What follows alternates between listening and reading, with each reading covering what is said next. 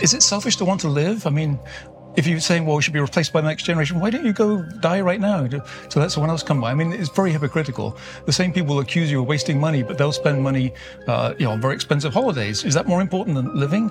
Uh, at the end of life, people spend huge amounts of money just to buy a few extra days or weeks of miserable life. And nobody criticizes that. We're talking about something where if it succeeds, you've got an indefinite period of time. I'm Briar Prestidge, and this is Hyperscale the podcast of the future. We don't know for certain what the future of technology might look like, but we're starting to form some ideas. No answer lasts forever, but we drive transformation with all the right questions. We're curious, we're adapting with the times, we're enjoying the discovery. We are bringing you an exclusive episode of Hyperscale live at the Longevity Summit in Dublin, a four day conference with experts and scientists in the aging field. This is a real fangirl moment for me, as today I'm introducing you to Max More, author of The Proactionary Principle, co editor of The Transhumanist Reader, and the director of communications at Biostasis Technologies, a cryopreservation organization We'll discuss the cryopreservation process as human life extension, digital twins, transhumanism, and mind uploading. So, what were you just saying? So, you can have 10 coffees a day. Yeah, I can I can drink coffee till the evening and go straight to sleep because uh, there's a certain gene I forget which one it is, but if you have this genetic variant, you process the caffeine very rapidly, so you don't really even feel the effects. Whereas other people, the opposite extreme, one one cup will keep them awake all night. So it's very important to know your personal biochemistry. Interesting. So where could I go and find out more about my biochemistry? Well, there's a lot of companies offering these tests. One that's been around for a long time is 23andMe, named after the 23 chromosomes. And they've been around forever. And I think when I did it a number of years ago, it was like $100, which is nothing. And you get a lot of information. It's not a whole genomic uh, decoding, but it's kind of all, the, the, main invariant. So it'll tell you, for instance, if you have the cancer, uh, breast cancer variant, the BRCA1 gene, uh, the caffeine gene, it tells you whether you have the, uh, the variants that put you at risk of Alzheimer's disease. So if you have one copy, your risk goes up several fold. If you have two copies, it's really bad news. And that also actually is interesting because the same variant that affects your Alzheimer's risk also tells you whether you can eat a lot of fat or not, no problem. So some people can eat fat, no problem, other people not so much. So any dietary advice that says this is the diet for everybody is nonsense because it really depends on your personal biochemistry. And we're just starting to figure out how to test that. Yeah. So, so tell me a little bit more about this. So we're just figuring out how to test it. What other things can we do? What, what other things can I do to find out all of these things about myself so I can say, oh yeah, I, I can drink 10 cups of coffee or I, I could do this? Well, there's a lot of different tests, and I, I don't want to recommend other ones too much because I'm not sure how solid they are at this point. Uh, some people will. I, have done allergy testing, and it, to me, it was pretty much nonsense, the results. It, it, wasn't very helpful. It told me that I was fine with wheat, which I know I'm not, and that I had problems with broccoli, which I don't. So that wasn't very helpful. My friend had one of these recently, and it came back with this massive laundry list of yeah. stuff that she couldn't eat. And she kind of looked at it and was like, what the hell am I meant to eat? Like, there's nothing. So the genetic tests are the ones that are the most you know, most well founded at this point. But there are tests of all kinds of different things, but I will be very careful in believing claims at this point. I think that's the, the, the challenging part that I'm finding is it's it's a very hard thing to, to navigate around. Mm. So I've been talking to many experts and exploring this idea of could I live forever? Can I become a cyborg? You know, just really just starting to, to explore the space. And it's like the more people I talk to, the more confused I am about everything. That's not a bad thing because um, what you don't want is someone who finds an idea and latches onto it, and that's the answer to everything. So confusion is good, it's uncomfortable, but it means that you're getting a lot of different opinions that may be conflicting, and it takes some time to sort that out. I think one thing that's really needed you know, not, in, not just in this area, but anywhere in life, is critical thinking. The ability to ask the right questions as to why should I believe what you're saying versus this person, because it's you know, this field obviously is very complex, a lot of conflicting views, and especially people selling products are going to tend to be biased towards what they're selling you. So how do you know, you know whether to believe them or not? You can't just reject everything, but you've got to be pretty careful in what you do agree to. Yes, I think curiosity is one of my massive values in life, and that's mm. actually why I'm producing this documentary and how I got so into learning about transhumanism and cryonics and all of these and longevity and all of these kind of topics. Because at the end of the day the way that I see it is the world will evolve technology evolves exponentially and we either have two choices. We can either kind of stay back or we can explore and, and experiment. Yeah. Curiosity, I think, is a core characteristic of people interested in living longer because you know, I was just telling you, I think yesterday that I was writing this, uh, publishing an essay I wrote back in the 90s on stagnation and people's fear that they get bored. I think people who are afraid they'll get bored are just boring people. They don't have any curiosity, so they can't imagine how people can enjoy the next 50, 100, 1,000, million years. Whereas people with curiosity say, well, there's lots to do. I can't imagine running out of ideas. So uh, I think it's, it's very critical to have that. When we talk about uh, biostasis or cryonics, that's one thing that characterizes people who choose to get themselves cryopreserved is a sense of curiosity. They want to see what the future will be like. Uh, they're very curious about that. Many people don't really see the appeal of the future because they think, well, they tend to be pessimistic for one thing. They believe science fiction, think it's going to be a terrible place, a Mad Max desolation or AI Terminator scenario, which highly implausible, I think. But they also just don't have the imagination to think of what they're going to do. They kind of think, will I be stuck in the same job for the next five million years? I mean, it's kind of ridiculous. And tell us more about your cryonics facility. I really want to come to. It's in Arizona, isn't it? Yes. Well, I want to say my facility. I, I actually uh, worked there for 12 years. I was president for almost 10 years, the longest of anybody there. It's been around for over 50 years now. Uh, Alcor is the largest cryonics organization right now, with about uh, something over 200 patients, or maybe up to 215 or so, and around 1,500 members. That means people who have actually made the full arrangements to be cryopreserved financially and legally. Uh, that's been going since ooh, 19, uh, 1972 it was founded, so quite a long track record. It's being hard recently to grow members. It seems to have slowed down for some reason, but uh, hopefully that'll pick back up.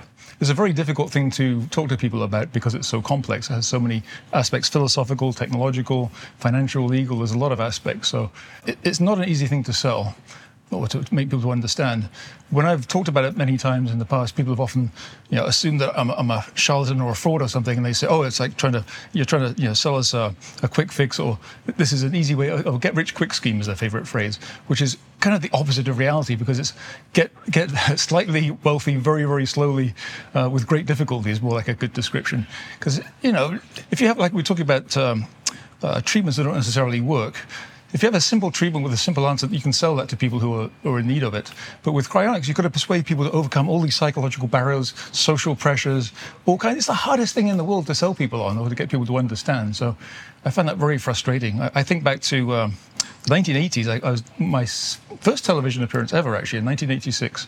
I was debating a professor of surgery from London and uh, about cryonics. He didn't know anything about the subject, but he was you know, poo-pooing it the whole time. And as we left the studio, he, he kind of turned to me and said, I'm sure you'll make lots of money. But he's the surgeon who makes lots of money. I'm not the person who made money. I'm, I'm doing it for the ideal and the principle of it. So walk me through how it works. So say I want to get frozen mm-hmm. and I use, I, I love to do these little speech bubbles around it because I know that we're not meant to say it's frozen. But say I want to do this, like, how do I do it? Say I'm 60 years old. How does it work? Am I like lying there on some kind of, I don't know, am I still awake? Like, how does it happen? So people generally make the arrangements well in advance. You don't want to leave this to the last minute. That's uh, very problematic. So, for instance, I made arrangements back in 1986 and have kept mine. So, if you leave it to the last minute, the problem is you have to make financial arrangements because obviously, if cryonics organizations spend a lot of money and then you don't have the funding, it's going to endanger everybody. So, most people arrange life insurance. That's the most common way to pay for it. Um, wealthy people may just put a hand over, you know, $200,000 in cash, but not most people do that. Uh, you've got to sign a whole bunch of contracts and show that you have uh, you know, informed understanding of what you're doing. So generally, that's all in place well in advance. Uh, there's a number of different scenarios. Um, you know, if you're 60, then probably you're not dying of old age, so it's probably a heart attack or something like that. So let's take that scenario. You're in a hospital, you've had a heart attack. Uh, it looks like you don't have long to live. Uh, hopefully, they'll they'll see the little either, either, the card in your wallet or the tag that you carry around. Some people have a number in their neck. I put mine here. Okay. There's a, a, number to call in emergency and some basic instructions. And then the team will be deployed as rapidly as possible. There's teams in different states that can get to there as quickly as possible, uh, even internationally. And uh, they'll be hopefully stabilizing the patient so they don't go down too quickly. And then the goal is to arrive there before the person's declared legally dead. Now, it's very important to understand that legal death is not real death. Um, we, because, or, or clinical death for that matter. Legal death actually is just the doctor saying, I declare you to be dead, which you know, sometimes you could actually revive the person. They may, may have a do not revive order on them. So that's not really what, death is. And clinical death isn't death either. Clinical death just means that your breathing and heart rate have stopped. But we know now, since the 1960s, we have CPR and resuscitation techniques. We can bring people back from clinical death. So clinical death isn't really death. And that leads to some tricky issues, but we'll, we'll leave that for now as to what death is. But we want to get there as soon as legal death is being declared because legally we can't begin the process till that point. So then we're going to start cooling the patient immediately with external ice, uh, circulate the icy water around the patient to accelerate the cooling. We're going to uh, administer a bunch of medications to protect the cells. So some of those will be antacids, because acids will be produced, uh, membrane stabilizers, things to maintain blood pressure, uh, anti-clotting agents, that kind of thing. So then we can transport the patient. Oh, also another thing is going to put on a heart, heart lung machine. So you start taking over the patient's breathing, uh, a respirator so they keep breathing. So it looks peculiar to people in the hospital that you're treating the person if they're still alive, because as far as we're concerned, they're not dead. Uh, they're still, you know, they're kind of a state where they're beginning to die, and we want to pause that process. That's the whole idea: is to pause the dying process. There is no line where you're suddenly dead. It's just a process. So at that point, you'll be uh, transported to the facility. Again, there's different variations, but once you uh, reach the place like Alcor, uh, in the operating room, a surgeon will, let's say, as a whole body patient, they'll open up the chest, do basically a median sternotomy, access the major blood vessels of the heart uh, cannulate those. Then they're going to connect that to a, a, pump and chiller system and remove as much of the blood and bodily fluids as possible. Because you know you talked about freezing. We actually don't want to freeze the patient. We want to vitrify, which means that we replace the blood and other water with uh, a solution that when you go below freezing doesn't freeze, it doesn't form ice crystals, it just gets thicker and thicker and holds all the cells in place. And that's known as vitrification from the Latin word for glass. So it's kind of a glassy block. So that doesn't have any sharp edges from ice crystals, it just kind of holds everything in place. And then uh, the patient's taken down to minus 320 Fahrenheit or minus 196 Celsius. And at that point, nothing is changing, there's no metabolism. You can wait for 100 years, you'd be as fresh as one, one day. Fresh as a daisy. Pretty much, yeah. A chilled daisy, yes. chilled daisy. Yeah.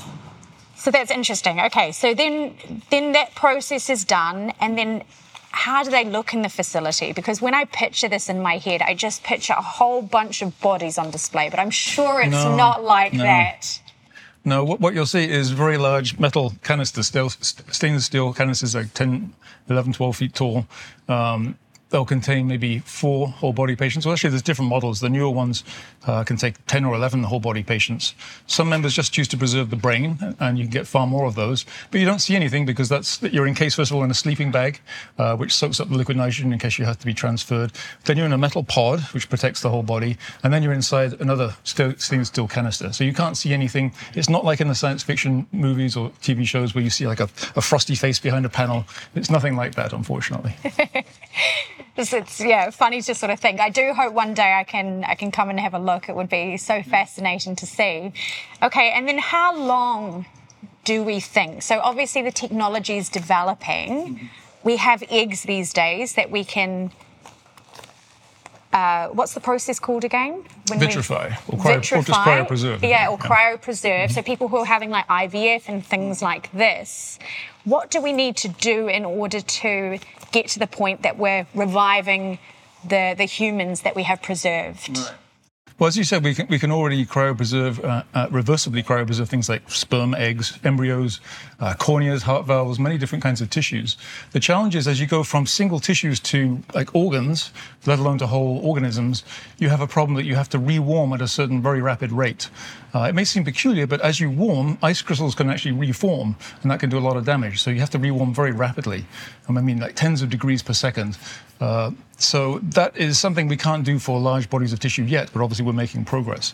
So as to when we'll be able to do that, we can't really say. We just know that we're making progress. You know, we, we can do more and more tissue types. We're getting larger amounts. Just a couple of weeks ago, um, it was announced that uh, at University of Minnesota, they had successfully and repeatedly cryopreserved rat kidneys and then reversed that and implanted them, and they functioned well.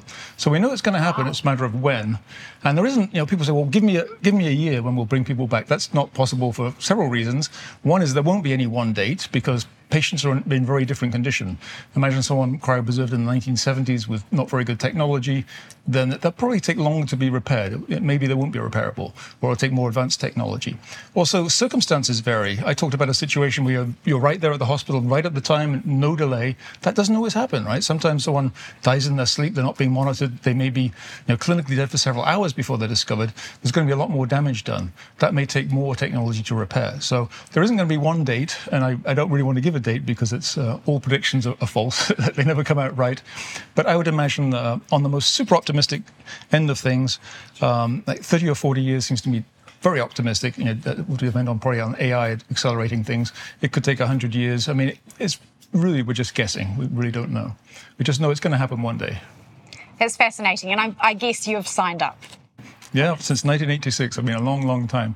I signed up when I was 23 years old, basically as a uh, 22 years old, uh, not because I was expecting to need it, but really as a statement, this is something sensible. We should do this. And so do it by example, right? And when was the first person who went through this process? Dr. James Bedford. He was a, a occupational psychologist in California. He was cryopreserved in 1967, and he's still actually maintained by Alcor. He, he was taken over as a charity case because there was no real funding. It wasn't arranged. You know, the very first case, it wasn't properly arranged. But he was taken on as a charity case and is still there. He's actually, if you count him as not dead, but you know, still persisting, he's the oldest surviving human being in history at this point. And what about Walt Disney? Is this a conspiracy that, that he's done this process? No, that's one of the myths. There's a couple of myths about cryonics. That's that's the most common one. I'm not quite sure how that arose. I think what happened was at the time Walt Disney died, there was also a cryonic story in the press, and somehow that was got mixed up. And kind of understandably, because Walt Disney was, you know, Tomorrowland and Future World, so you'd expect him to do this, right? It's a very natural idea.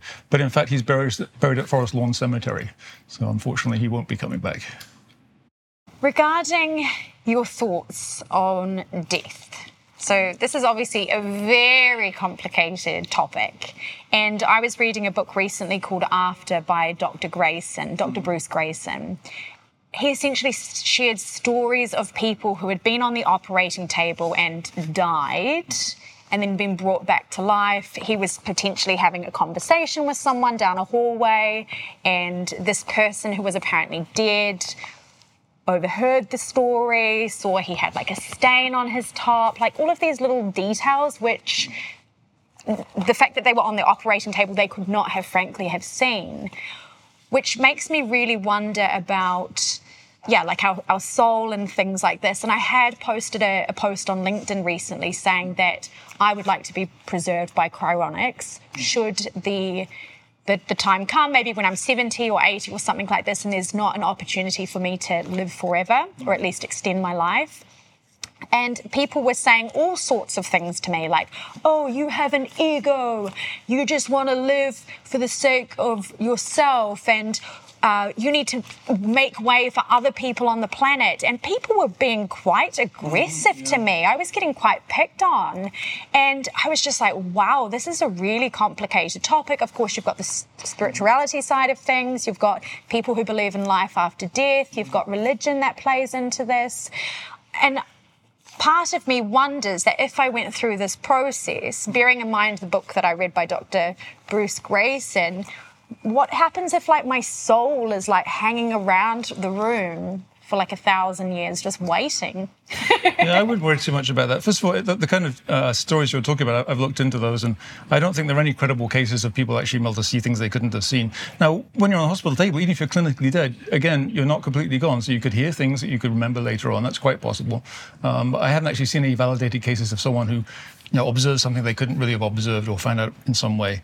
If you if you believe in a soul, I personally don't believe in a soul. I'm a materialist. I think we're physical beings. My myself is embodied in my brain functions, but um, I don't think the idea of a soul is a problem because if you think about it, we already have people walking around today who were once cryopreserved for months, sometimes years, as embryos. Uh, most people believe that you know if there is a soul, it starts at the point of conception. So if that's the case, these cryopreserved embryos had souls for sometimes a long time. There are twins that have been born like 10 years apart. So one has been cryopreserved over 10 years. They don't say, "Oh, it was really boring before I was born." They don't report that. We also have people who've been clinically dead for many minutes, even an hour or more. And again, on the idea that there's a point of death where the soul leaves the body. Well, they don't report a problem. They don't report you know, floating around being bored. Uh, so my view is, if there is a soul, it's something we haven't found, so it's not something in space and time. It's not part of the scientific worldview. So it must be outside space and time, in which case time doesn't really matter. So whether it's a minute or an hour or 100 years really doesn't make a difference. So I personally don't think there is a soul, but if there is, I don't really see that as a problem for cryonics. Now, it's interesting what you said, though. This person gets very upset when you start talking about this and start accusing you of selfishness because you want to live. Oh my goodness, how terrible you to want to live. It's because you're challenging some fundamentals of their worldview.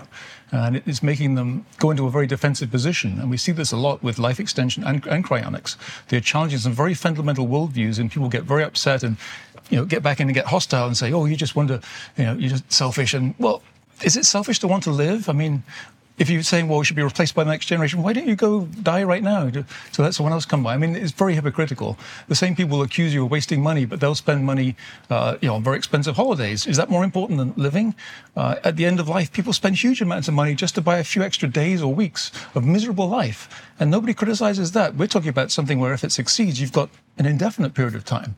So I think yeah, if you look at it rationally, these arguments are just ludicrous. They're rationalizations, but the reason is you're challenging fundamental worldviews that makes people very unpopular, very uncomfortable. And again, they tend to have, uh, I think, mistaken ideas of what death is and you know what personal continuity is. I, I always say to people, if they do believe in an afterlife, you know, religious kind of afterlife, does it really make a difference if you have to wait a bit longer? I mean, maybe that's actually God's plan, right? Isn't it selfish to go hustling off to, to get your reward in heaven when you can stay here and do good works and save souls? So really, you can turn around the argument on them and say they're being selfish by hurrying off to their heavenly reward.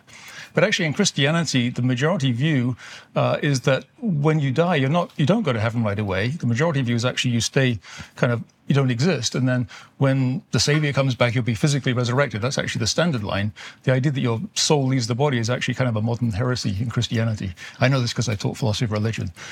Interesting. Yeah.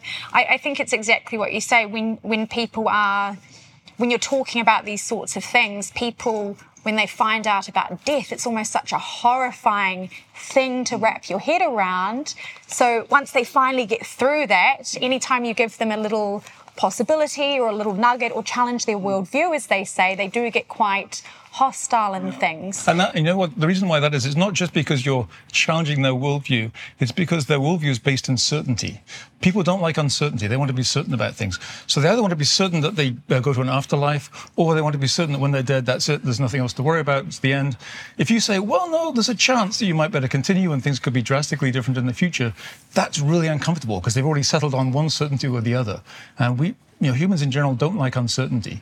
So people like us who are interested in, you know, living longer into a future which we don't really know what's going to be like, it's unpredictable, that takes a certain kind of courage and uh, willingness to endure ambiguity and uncertainty. But most people just really don't like that. And that's what you're doing is challenging the, their certainties. I think it's really interesting. And I think even these days it's become even worse. People are almost very black and white with their thinking. You even see this in regards to like politics and things like this. It's kind of like, I'm here, you're here, you know. Whereas I'm a big believer that we should always listen to everything. We, we shouldn't stay so stagnant in our thoughts. We should listen to all kinds of different experts and people with opposing views. And we should listen to different views from what we have from ourselves as well. Because even just thinking to my my background and my thoughts and worldview that I've had over the years, I look back to what I used to think back when I was in my 20s, and I'm like, oh my God, things that I thought I was super concrete in my thoughts have changed now, and I'm sure they'll keep changing. I look back and think, hey, you were wrong back then. I wasn't necessarily wrong, but that's just what I had thought in that in that time.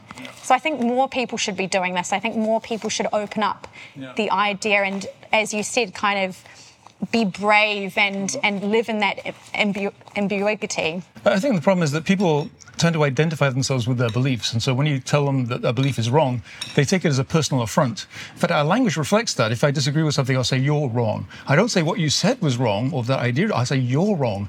So I, you're negating my whole self when you say that. And that's t- tends to be how we talk. So rather than personalizing beliefs, I think we have to get used to the idea that we're going to change our ideas over time. That's not who we are. Now, who we are should be a process, a process of learning and improvement and growth. So you don't have to be so defensive about your current beliefs. So what? Okay, I've just learned something. Thank you for for showing me I was wrong because I've learned something. I'm wiser now.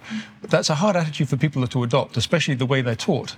You know, we're, we're taught things in school. This is the knowledge. Learn it. Repeat it back. You're not really taught really to think for yourself or to be critical or creative in your thinking. That's unfortunately not a large part of the educational system. Oh yeah, they don't. I, I feel like they don't teach you a, a, lot of things in school, which would be mm. very helpful for you to know, such as how to manage your money and yes, investing. Right. Instead, we're being told what five plus five is, and now we just use a blimmin' calculator mm. for it. I think there's a lot of really interesting things here, and I think a big part of of what you do and longevity and life extension and things like this is it just does not get enough airtime. I think a lot of people talk about things that aren't necessarily important. I just think of the media, I think about these sensationalist headlines and oh, they talk about, I don't know, reality TV people and, and things like this, but, but not really things that I think personally are, are very meaningful. I think that governments, aren't doing enough in, in these sorts of spaces. I was reading statistics about how many trillions they are putting towards nuclear bombs and the small, tiny little mere millions that they put towards funding longevity and life extension uh, projects. Like, how can we start to get these people in governments and people with money like how can we start to get people more involved in these sorts of things? Well i think government's pretty hopeless. I wouldn't really look to government because they're the last people to, to wake up to things. Um, i think know, we are starting to see a shift of, of thinking especially in the area of life extension. Uh, as we're seeing at this conference a lot of interest and it's you know a lot of universities are looking into this a lot of private foundations. So i think there is a shift but we're facing a real problem in that you know we already talked about polarization of views. The news works on like that. It's very polarized and it's also very catastrophic in its coverage. The news is constantly talking about catastrophes, imaginary ones. We're always told that the world is about to come to an end from some reason or another. The latest thing is the climate catastrophe, where supposedly the world is going to end very soon. We've seen this throughout history, right? But we're actually pretty good at solving problems. Uh, so as long as we're occupied with these catastrophes, uh, we're not going to think about the positive possibilities. So there's a real problem is, is there are obviously very strong incentives in the media to highlight the most grabbing catastrophic headlines. You don't really hear about all the great stuff that's going on, which is another reason people are so unhappy and pessimistic because they think the world is going to hell because that's what they're being told all the time. If one person gets murdered in, across the world, you'll hear about that. You won't hear about someone who helped someone out of the river or someone who created a cure for something. We rarely hear that stuff unless you read specialist you know, scientific publications or you know, futurist publications. So that's a real problem. And uh, we, have seen increasing rates of depression and anxiety, uh, especially in the USA and other countries, because people are being fed all this catastrophic stuff all the time.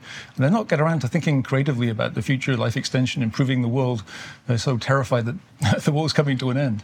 I think back in the day, we used to be able to just put the newspaper down. Mm-hmm Whereas these days with social media, we're constantly fed this fear. Yeah. And as you said, fear sells. This is why fear creates clicks, clicks create revenue, and this is why the media do it. Gosh, I even just think about my, myself and how every now and again, with all of the research that I do, I end up going down this giant rabbit hole and then I get all concerned and conflicted and worried about the future. And I always have to remind myself at the end of the day that if I take myself to this kind of place, then I can't give to the community, my family, my friends. And at the end of the day, even if I solve all the conspiracy theories, if I solve all the ideas about the future, I'm still stuck at the same place at the end of the day with my family and friends to care for. So I, I think it's very interesting. I think you've really got to make an effort to seek out different sources of news. You really, the best thing for your mental health is just don't watch TV news at all because it's just awful, the worst stuff. It really distorts your worldview, and people have actually shown this very clearly that it's completely inaccurate. So you really have to kind of search out good sources of information, which actually blogs are a good way to do that. And it takes a bit more effort to read good blogs because people go into more detail. But there's a lot of really good writing as to what's actually going on in the world. That's you know tends to be a lot more optimistic. Even when it deals with negative things, you get a lot more understanding out of it. The, the standard media is just a horrible place to get information, as is Twitter, which becomes a hostile battleground. So I'd recommend you know going out looking for you know futurist transhumanist publications publications and, and forums where you hear more about the positive stuff that's going on. What kind of blogs do you enjoy reading? I know that you mentioned you quite enjoy Substack. What kind of publications. Yeah, I read dozens and dozens of blogs on Substack. There are so many good ones. Uh, I've been reading a lot of stuff uh, about artificial intelligence recently because obviously it's a big topic today with the latest catastrophe. Right now, AI is going to kill us. Either climate or AI or nuclear weapons is always something. So currently, people are freaking about AI. So I've been reading a lot about that and AI safety and replying to a lot of these uh, discussions that we should shut down AI. I think that's a really bad idea. Why do you think it's a bad idea? Well, because uh, people talk about the existential risk of AI, the idea that AI could destroy all of humanity. My view is that we're already facing an existential risk individually, one by one, everybody's going to die unless we solve the problem of aging. So we already have a huge catastrophic problem that we have to solve. AI is probably our best bet at solving that in time for us to continue living. So if you stop AI, you're basically stopping a huge source of technological progress, which could save lives and make lives much better. But that doesn't really get mentioned very much. It's always, you know, the theoretical downside of a, an extreme science fiction scenario means we should stop everything. But that's not the way technological progress and problem solving work. This is a very kind of Plato, uh, Platonistic idea of problem solving where you sit in an armchair and you just reason out all the problems with AI and create all the solutions before you do anything. That just doesn't work. You have to move forward and experiment and try things. And as problems come up, you tackle them. You can't predict those in advance. That whole way of thinking is, is really uh, hopeless. Sometimes I wonder if there's a lot of progress with AI and robotics. I was reading well, actually, my, my director of uh, comms in New York was telling me about these robots that have to get chained during the night because if not, they go out and destroy things. Really? Apparently, they're, they're very powerful. And um, part of me wonders if we're having so much progress on the robotics and the AI side of things, and we're not doing enough to evolve ourselves, that we're here in our little organic meat sack, so to speak.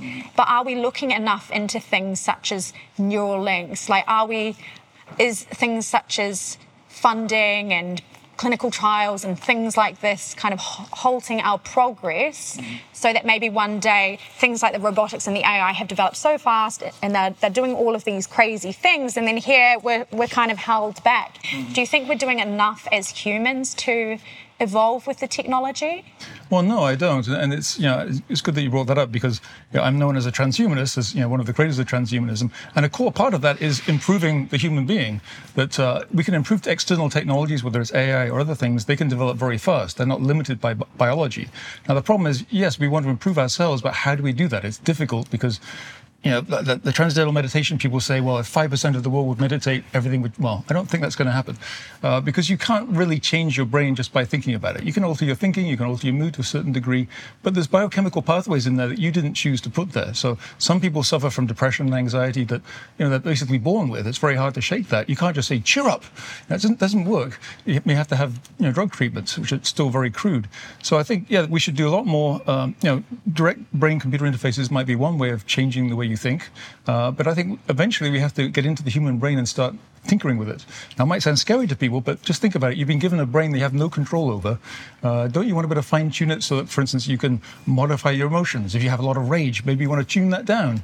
Uh, maybe you want to better focus better. Like certain times you want to focus on creativity. Other times you want to enjoy sex. Those are very different things. You can't maybe do them at the same time. Maybe you turn down one dial and turn up the other.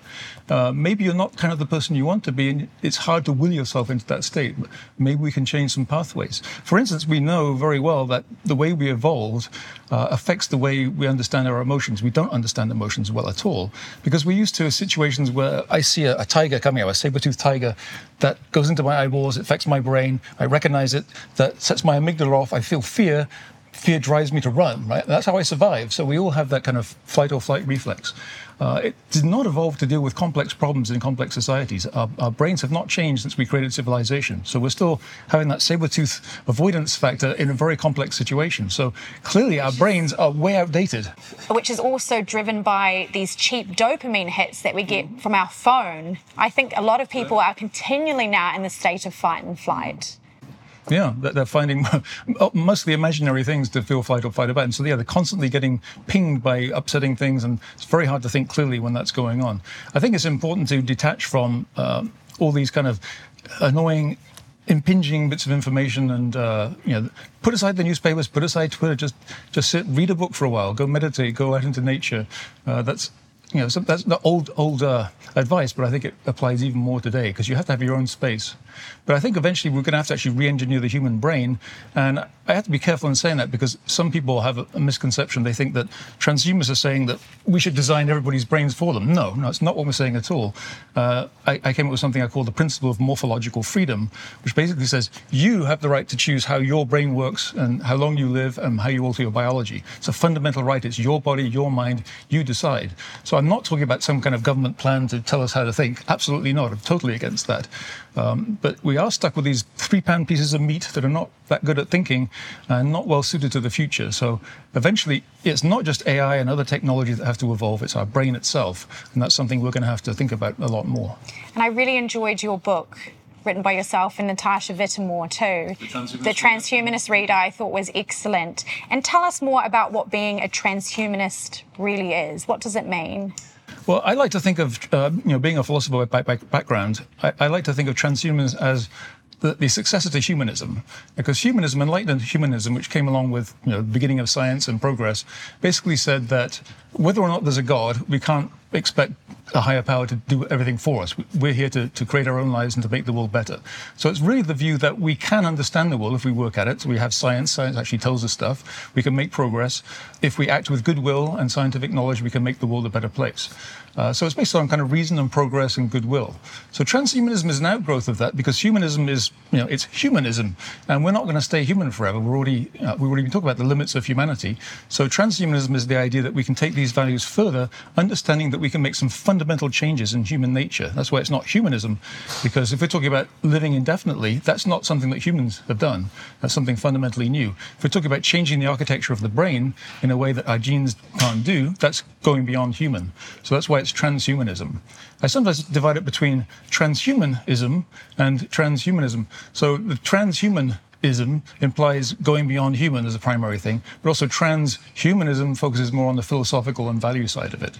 So it's a worldview that basically, at its core, says we have the opportunity and ability to make to change human nature fundamentally for the better uh, by applying intelligence and goodwill.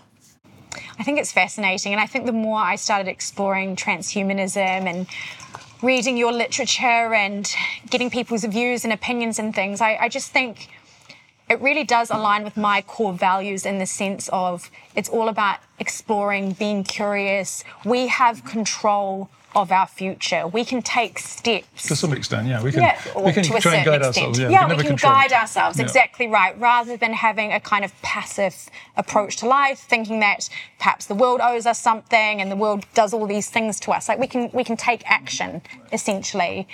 Tell us a little bit more about yeah, like life on Mars and things like this. I know that one of the values that transhumanists have is space exploration. Would you go to Mars? No, I'm actually not interested in Mars. I quite see, see the appeal of Mars. It's a bit dusty, isn't it? Yeah, I mean, it doesn't really have any advantages over Earth particularly. The, the, main reason I want to go into space, and I've been a space enthusiast since I was very young. I watched the Apollo 11 landing when I was five years old, and all the Apollos till 1972 when they finished them, even though it meant staying up till maybe three in the morning. So I've always been fascinated, and of course, there was a long period of time in between where we didn't do anything. It was very frustrating, and now finally we're seeing a new efflorescence of space travel. So that, that's great. But to me, it's not just the cool thing about being in space which is pretty cool to look back on the planet and to see the vast frontier out there. What really excites me about it is it's an open frontier where we can have new social experimentation. Like right now, I, don't see any society I really like that much. There's a lot of problems in every society, every economy, every way of governance. Uh, I think there are better ways of doing things, but there's nowhere we can go on this planet to have an experiment because it's all claimed by governments. So just like back, you know, a few hundred years ago, people who felt religious oppression or didn't like the way society worked could leave Europe and come to America and start new experiments, and there were a lot of radical experiments early on. Uh, we can't do that today, but if we can get into space, we can suddenly have a whole explosion of social experimentation. It's kind of like a scientific method. We can then societies evolve, see which ones work and which don't, and we can move between them. So I think evolution will actually speed up the rate of social progress. Right now, it doesn't really do that. So to me, that's kind of the exciting part. We can essentially have a framework where we have some very basic rules so you can leave one colony to go to another, but each colony can do exactly what it wants. It can be like a, a Marxist colony here, you can have a vegetarian colony, you can have a libertarian colony, anarchist colony, whatever. Let them all try different things and see which one works out. And uh, that will really speed things up. Because right now, everybody's kind of everything's very bureaucratic. There's not really a lot of difference between societies in the West. I mean, they're all fairly similar on a fundamental level. We're not able to really shake things up anymore. That's what kind of scares me about staying on the planet. Bureaucracies tend to keep growing and growing because that's in their interests. Everything gets more and more regulated, and I think we have to get off planet before we can really shake things up and try something new. And what about the metaverse? Obviously, it was such a huge buzzword last year, and I actually spent 48 hours non-stop in virtual reality and metaverse platforms. I slept in virtual reality. I, I went into this sleeping room that other people were sleeping in, so you can kind of hear people sleeping around you. It's it's, it's a bit weird. I, I don't know why people would do that unless they were doing an experiment like me. But uh, in your book, The Transhumanist Reader, you, you've been talking about the metaverse since like the 1980s, the 1990s. Like, this is not a new topic for you. What was your thoughts about all of this hype that came around last year? What's your thoughts about the metaverse? Well, the term the metaverse, of course, has been around for a lot longer than the current usage. It's kind of been taken by one company right now, but it's, it's been around for a long time. Uh, Neal Stephenson wrote about what he called the metaverse back in the way back in the early 90s, I think it was, in the book called Snow Crash, which everybody should read. It's a great, very entertaining novel uh, of the kind of the near future to me, the appeal of that is, it, it, um, you know, I talked about how we need to get into space to experiment, but actually there's another possibility, which is virtual worlds. Now, they're still limited because you still have to have your servers in the physical world, which other people can take control of, but it does allow more experimentation. If you can go into a virtual world, uh, you can have different virtual communities, they can have their own experiments, their own rules. So that actually is kind of a frontier, not entirely as free as going into space, but it's obviously something we can do today. So to me, that's the big appeal. And of course, you can, um, it's very transhumanist in the sense that you can go in and choose your virtual body and how you express yourself, which is something might be physically hard to do in the physical which world. I love that aspect about it. You can just show up and be as fantastical as you want to be yeah. in virtual reality. Yeah. Which is probably good uh, training for when we can actually do that physically and maybe, you know, shift our brain into different bodies, maybe download our, our minds into different forms. You might, I mean, I kind of have the idea of one day I could download my mind into some kind of a, you know, shark body or a very efficient swimming body where I can spend time in the ocean. That would be so like fun, like a dolphin. yeah. yeah. Like Don't know if I'd be a shark going around and like well, eating I, and attacking. I, no, no, not for that. but, but that would be cool. I, I, just think a shark because they're so efficient. You know, they, are really good at what they do. But uh, you know, a dolphin is probably a better. I don't know. Sharks kind of cool now that I think about it. You just probably have to get past the the the, the attacking, the meat eating side of things. Though well, should be of, interesting. Well, the downside of a shark also is they have to keep moving all the time, or else they die. So they even keep moving while they're sleeping. yeah, dolphins are a lot better because they're a lot more cheerful and fun. So you talked a bit about mind uploading. And this is something that I think is getting chucked around on Reddit so much these days. Everyone's talking about mind uploading. You've got the people who are totally hyping it up. And then you've got the people who are like doomsday sort of thing. I think that's it's like that on all platforms on Reddit. But tell me a bit about your thoughts about mind uploading. Hans Moravec wrote about that uh, you know, back in the 1980s. So this isn't a new idea. It's been around for a while. The basic idea is that who you are is essentially brain activity. So your memories are stored in your neural connections. Um, and at some point, it might be possible to scan a brain at such a fine level of resolution that you can essentially emulate yourself in software. So you can either transfer yourself to a different platform uh, or make copies of yourself even. So basically, the idea is you could leave your biological self and become something based on silicon or optoelectronics or whatever, some different platform that's not biological, doesn't decay, where you can make backup copies of yourself. So even if you get completely destroyed, you can just you know pick up from your last backup, maybe from yesterday, and all you've lost is a few memories from the last 24 hours or so. So it's got a lot of advantages. And of course, if you're in software, we no longer have to deal with human biology. We can maybe make changes a lot more easily. Uh, so that all, all this idea of improving the way you think and fine-tuning your emotions, we don't have to deal with the pathways that biology has devised. We'll actually be able to change this more easily. So it opens up a whole new world. Um, it's uh, there's a lot of appeal to it, uh, especially the idea of making backups where you really can't die. Like even if the sun exploded, if you have a backup, you know, a different planetary system, you'll still be able to survive. Where's that hard drive? Where's my backup? Yeah. But some people say that mind uploading after mind uploading, you're essentially not yourself. They say it's it's just a version of you, it's a copy of you. What's your thoughts about ah, that? That's a complicated issue. I actually wrote my, my doctoral dissertation on that topic, so wow. uh, I have a lot lot on that. Um, I think one thing we have to think of what what really is the self. First of all, people don't really think about that very much. They they think they're this body or a set of beliefs. I think essentially what you are is your your psychology over time. So one of the philosophers who thought about this a lot, like John Locke, back a few centuries ago. He said, "You are the chain of memories over time." So you remember most of what you remember yesterday. Yesterday's memories were pretty much the same as the ones before. So you have kind of a chain of memory connections over time. As long as you have that, you're the same person. I think he got it basically right, but it's not just memory. For instance, our dispositions, uh, the ways we tend to react to things, it's not really a memory as such, but that's a very important part of who you are. It's your values, right? You, you can kind of, I can, if I know who you are, I can predict how you respond in various situations based on your values. That's not a memory, but it's psychological connectedness over time. And that is not something that depends on the specific body. So I could, I mean, obviously, uh, atoms change over time. Uh, cells change over anything from hours to, to months. So later in life, you don't have a single atom left, pretty much, that you had early on in life. So we know it's not the atoms, it's not even the cells that matter. We could, uh, in principle, change out each of my neurons for a mechanical component that did the same job. And at the end of it, I think I'd still be the same person. Now, with uploading, it's a little more tricky because yeah, you could make one, you could transfer your brain into software. That's not so bad because you've got a single individual. So maybe you can say, okay, that's me.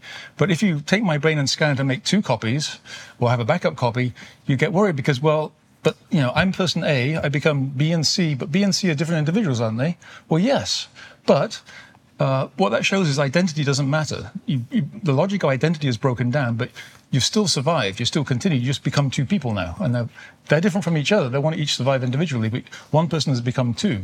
We, we see that with amoebas and other forms that can divide, but we're not used to that with human minds.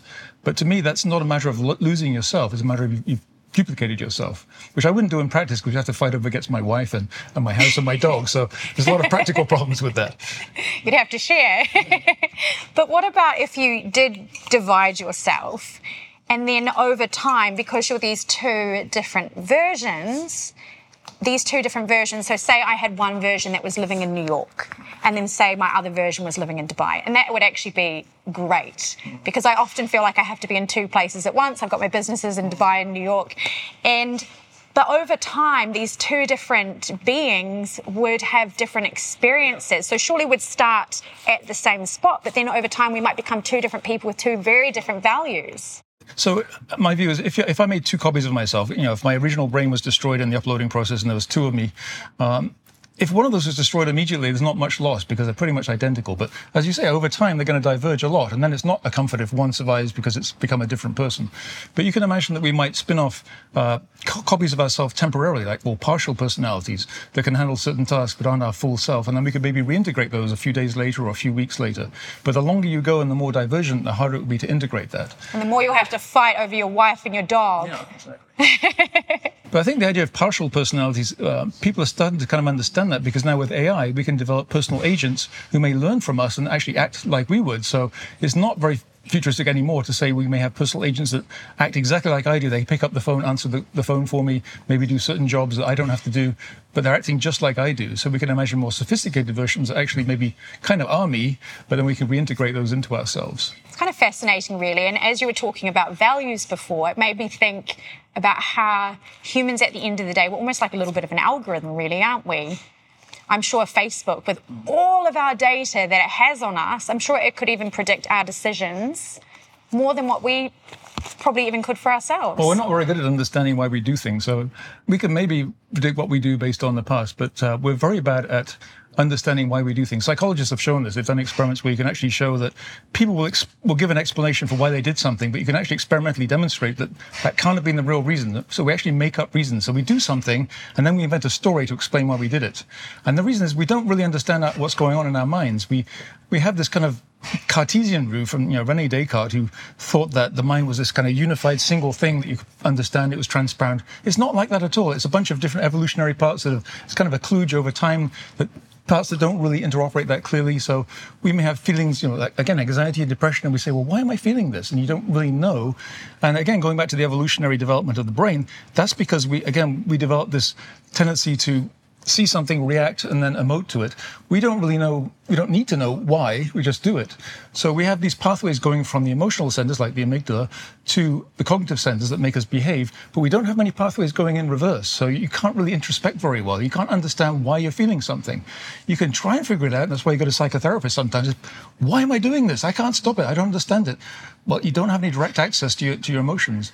So that's one thing we could greatly improve, I think, by building new neural pathways. You don't need uploading. We can actually biologically re-engineer the brain to put new pathways in that will make us have better uh, self-understanding. And I think with better self-understanding, we'd have better empathy with other people as well.